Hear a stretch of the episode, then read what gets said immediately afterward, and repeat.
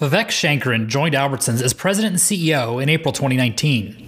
The former PepsiCo Foods North America CEO spent about 11 months on the job here in Boise before the pandemic began to impact the US, and particularly the grocery sector.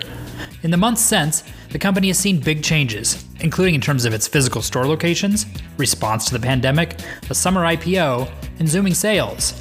We talked to Vivek about the company, about competition and technology, about its role in Boise, and what Idaho can do to attract and retain companies like Albertsons. He's our guest on this edition of the Boise Dev Podcast. Next. The Boise Dev Podcast is brought to you by Anchor. Anchor is a free platform for podcasts like this one. It allows you to record and edit your podcast right from your phone or computer. You can even add in songs from Spotify to help spice up those episodes.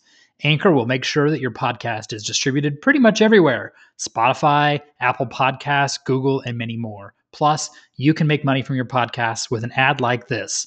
Download the free Anchor app or go to anchor.fm to get started.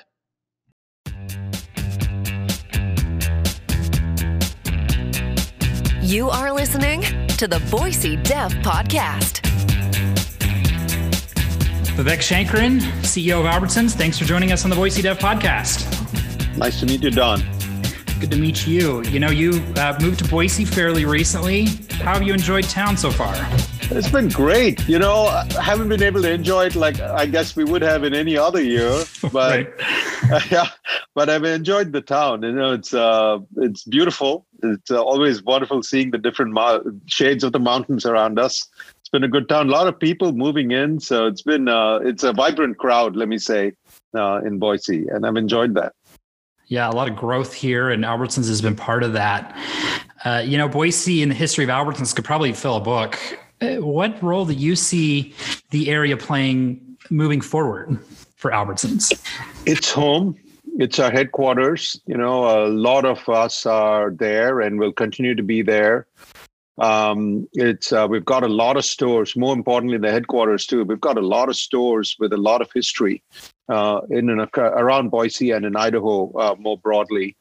Um, and uh, what I'll tell you, Don, is that uh, we have we bring we brought a lot of talent, and uh, we give talent choices either. Boise or in Pleasanton, California, and we have people who choose to come to one or the other, and so we we will continue to um, be part of that community. Have you seen people starting to say, "Hey, you know what? Uh, California has become tricky. Um, maybe I'd like to try Boise." Or you see people maybe uh, changing kind of their locale based on some of the factors we've seen this year. It just depends. Honestly, there's as many people who choose California from somewhere as they do Boise. What I find is I think uh, Boise is a great place if you have a family, have young kids. Um, you know, it's a really great spot because you can get more for your money, and there's a, there's a nice network uh, for for people to get into the communities there. Um, and so we see that.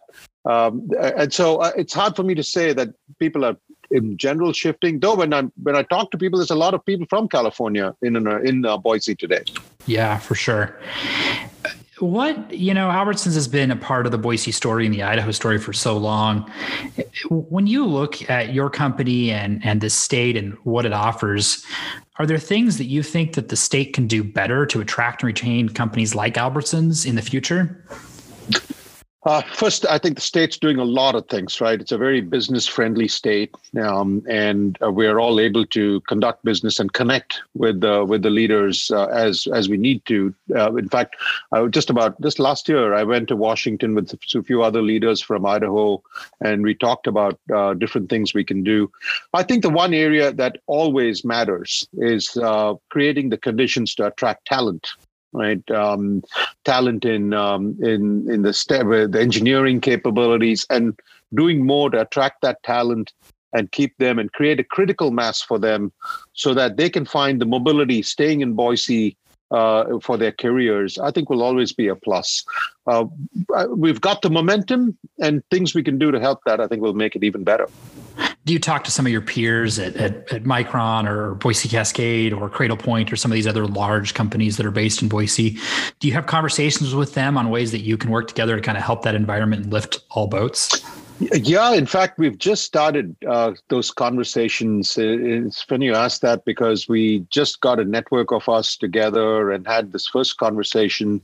We're focused a lot, a lot right now on making sure that we are learning and adapt, adopting safe practices to get through the next several months of this crisis. Uh, so that's what the focus has been on. Uh, but the intent is to get together and think about other things we can do to bring more talent and capabilities uh, into into the community. So I think that's a good segue. Obviously, uh, the pandemic has been a big issue for for every business. Um, certainly yours. We wrote a lot about uh, Albertsons in the early days of the pandemic. We're starting to see some of the conditions ramp up, not just in yeah. Boise, but but across the country, uh, with increasing numbers of cases. Unfortunately, more people, of course, dying, um, mm-hmm. and local and statewide officials, you know, making more adjustments what can shoppers expect to see in your stores? Will there be further changes as we go into this sort of next crucial phase of that of that pandemic?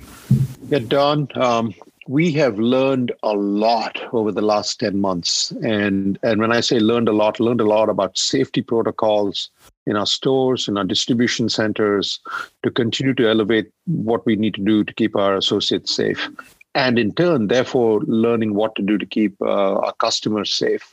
So, um, I'll give you an example. We've just launched across the country equipment that can, can can scan and you you answer questions. Then it prints a label. You put it on your chest. It says cleared if you don't have the label, you don't get in. You know, people say, hey, John, why don't you have the label? So we're trying to use technology to do that.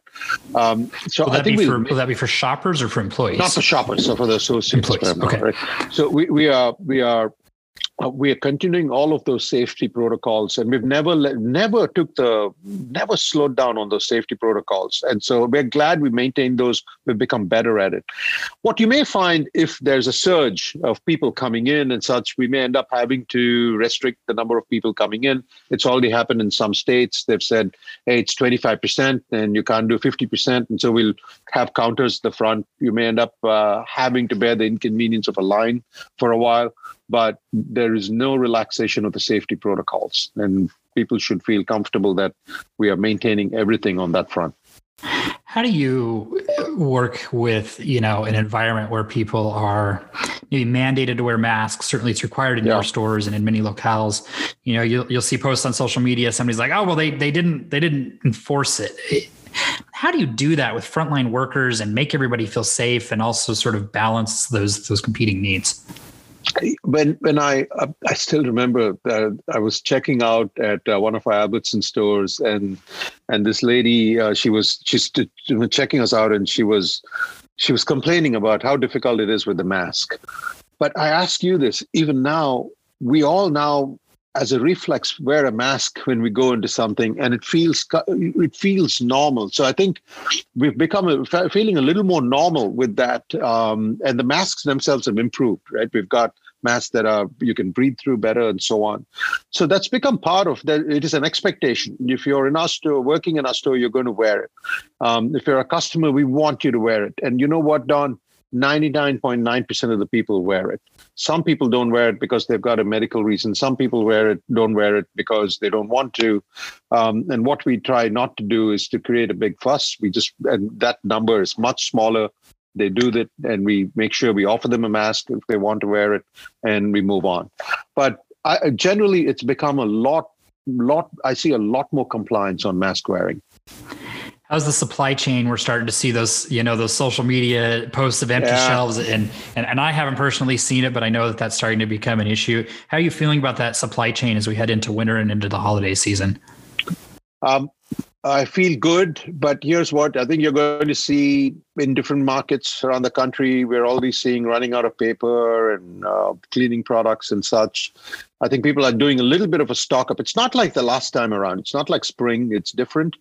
Um, but on the food side, we're seeing slightly elevated levels because I think people are also shopping for Thanksgiving. I don't think you're going to see the same kind of, I need to fill my entire freezer and pantry with food this time around. And I will tell, I will tell you that I feel really good about this general state of the supply chain. We're going to have plenty of food. Let's just keep stay with the patterns we've done for the last few months you talked about being in a store and, and checking out. You know, the the the founder of Albertsons, uh, Joe Albertson, was fairly famous for spending a lot of time in the stores. I'm sure you've heard those those stories. Do you do you go into stores here in Boise or in other places and and, and chat with employees? Do they know who you are? Do they recognize you? I mean, tell us about that experience. Yeah. Yeah, I do. So um, next week I'll be in uh, Boston. Last week I was in New York, Connecticut. Um, so I'm always trying to get out, and I think there is no reality reality in our business uh, like being in the store. Um, and uh, I spend the t- I go there because I want to talk to folks and understand what they're going through. Are our technologies working? Um, uh, do they have enough product? Where are they seeing shortages? So I love getting that. Uh, I, every so often I just work a store down. Um, I'll work in a behind the deli, and you know what's funny? For the first hour, I'm CEO after an hour i'm actually slowing them down right? I get slapped on the wrist. Come on make that faster. It's really it's great. And then they, then they tell me really what what's in their mind. They they tell me and i i come back and my team loves it or hates it but i have seven things to act on and i love that part of it uh, you know, it's been interesting. You you IPO'd this summer. It was that was a boy a, a long road for for the company. Um, yeah. And I haven't checked the stock this morning, but you're right. You're right, kind of back around uh, that initial offering level. Um, what are you What are you guys doing to sort of show that value to the street and really help improve that stock price and and show people that hey, Albertsons is a good solid investment moving forward? Don, um, there's only one thing I know that I can do in the long run. It, it is deliver performance, tell the street what we're going to deliver and deliver it right on a consistent basis. That's what we've done. We we had a good, strong Q1, another strong quarter two. Uh, we will keep delivering great numbers so that people realize that we're not only performing better, but that we're winning in the marketplace we are gaining share and that we can consistently gain share because we are uh, doing things better and have a better solution for that customer. And so that's that's what i believe and we'll stay with that. And i think you're seeing my belief is that we keep doing that. People recognize the true value of the company You've put a pretty uh, tight focus on technology. I think that it had been something the company was starting to try and figure out before you joined, but you've really amped up that focus. What can customers expect to see from the company in coming months and years as as really this becomes more and more of a, a tech type of a business? Many new choices of how you shop with us. You can drive up to our store and put it in the trunk of your car, or you can go out, have it delivered at home. You might have it delivered at home. We're piloting markets where you can have it delivered at home from the two hours from the time you click send um, or shop or buy. And so that so we're working through all those uh, different models. I think you'll find uh, uh, different solutions coming up on our applications, the apps we have. You know, there are pharmacies where you can have your pills delivered, 600 of them within a couple of hours now. So we we want to make think of it this way. We we are an exciting place to shop. You know, our produce, our meats, our bakeries, they're exciting. But we want also be really easy. And the role technology plays is to make sure we can not lose that excitement, but still keep it really easy for you as a customer. So you obviously have a, a, behemoth of a competitor. You have lots of them. I would say Walmart and Kroger certainly are in that class. Uh, you know, Amazon came out yesterday and said, "Hey, we're going to do prescription delivery. Uh, it's going to be two day shipping." It's interesting because Wall Street reacted by kind of punishing the the pure play pharmacy stocks. Yeah. Your stock did fine. Um, yeah but that's still going to be an interesting challenge, right? In a lot of markets, you probably have the biggest share of list uh, for pharmacy customers or, or, or, up high on that list. How do you compete with that? I think maybe you hinted at it there. And, and how do you work with challenges from disruptors uh, outside of your traditional sector? Don, uh, yes, they're formidable competitor, but competition just makes everybody better, right? So think about our pharmacy business. There are some nuances and differences that um, uh, that, that insulate somebody like us.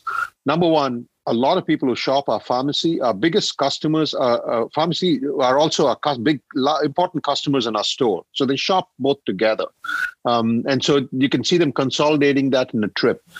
Many of them know and and trust the pharmacist that's behind the counter right? Um, they know the person by name. It's Amanda. They know they know the person.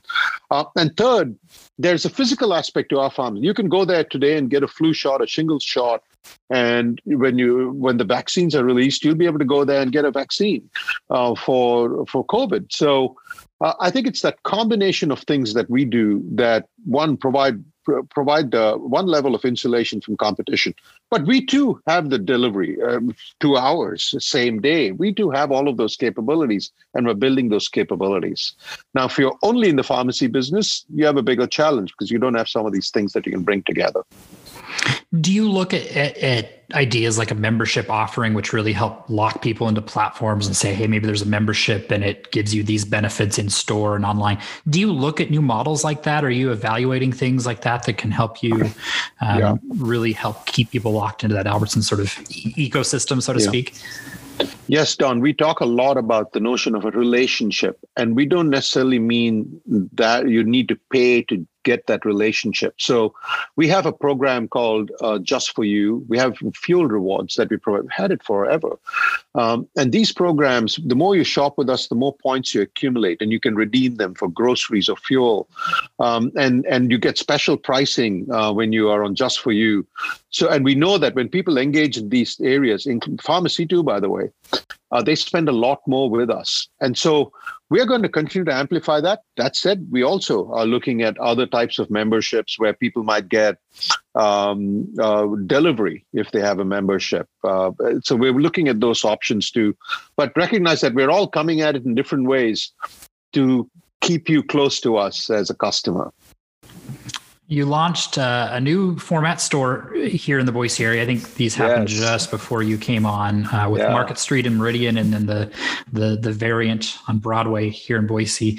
I noticed that the new Safeway store on Capitol Hill in DC well, looks a lot like the store that I shop on Broadway. yeah.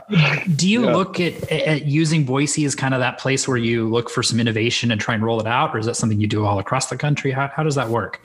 We start in Boise. We start a lot of things here in Boise. Um, um, it's a, it's a great great area close to our, our headquarters, so we can experiment. But those stores, I mean, if you think about that store, and it'll all come back after we get past this pandemic we think that store is about giving you a great experience in the part of the store that where you can actually experience taste smell your eyes the colors. Um, um, that's that's the experience side of the store. And then there is the side of the store which i think is the chore where you go up and down the aisles and pick things up. And we want to make sure we differentiate on this experience side of the store which is what you're seeing us doing.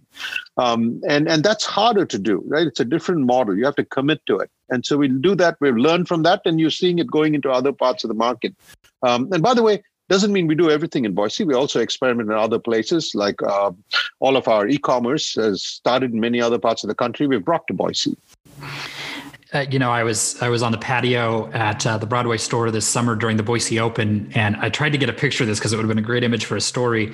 Uh, but they were doing the Open to the Boise Open, and I was sitting on the patio at Albertsons, and your face popped up on the giant display out there, and I so wanted to get a picture of that because I was like, well, this is kind of funny. Like it's like he's it's like the CEO's talking to me at the store here. Um, I'm going to close with like just kind of a pair of questions, and, and we'll start with sure. the harder one first. What do you think the biggest challenge for the business is uh, in the near and and kind of midterms? Near and midterm, it is um, it is getting through this pandemic and sustaining the gains we've made you know we've had a lot more shoppers coming into our franchise spending more with us. A lot of them have discovered us and discovered us in, the, in our totality. And our challenge number one is to make sure we retain those customers um, and and uh, build on it. So so that's one. Um, the the in the near term i, I think we are also uh, hopefully don't, don't stay in a recession too long right? And and that in a recession you find people retrenching a little bit on what they spend. And like everybody else we'll have to work through those. But those are the two i see in the mid near term. So then on the flip side of that opportunities. Opportunities uh, you know to me here's one phenomenon two phenomenons that we didn't i think expect to have such a big dislocation on. One people eating more at home. Don it's uh, clear to us people are also cooking more at home okay uh, because we see spices selling more and baked uh, flour and sugar so people are cooking and baking more at home uh, that's one the second thing is we never nobody this term work from home um, wasn't as common in our parlance as it is today. Look at us. Right. So I think that people are going to stay maybe not f- five days a week. Maybe they'll work one day more uh, at home. When you do that, you eat more at home. So when you eat more at home, you want great fresh product. You want meal solutions. You want it to be easy. You know, you want lunch to be quick. So we're putting a big emphasis on meal solutions, um, so that you don't have to, you know, you've got a busy day and you can have a great lunch without having to, to eat a turkey sandwich every day, uh, or you can make something make something easy for dinner without having to cook. So those are the kinds of things that we're pushing into. I think meals is a big opportunity for us. Okay, real last question. What's the sure. most interesting thing you've experienced in Boise since you started? You, you moved here, right? You, you live here? Yes. And what's the yes. most interesting thing you've experienced? You know, it the most the, the craziest thing about Boise is I see snow all around us, but no snow in Boise. And It's something that I, I still can't understand. I'm waiting that one of these days we'll get this two feet of snow. Hasn't happened yet. And I, I, haven't lived in a town like that. I've lived in the Midwest where when you get snow, you get everybody gets snow, right? So uh, Boise is beautifully insulated. Well, I think I think your day will come for that. okay. Vivek Sankaran, thank you for joining us on the Boise Dev podcast. Take care, Don. Thank you.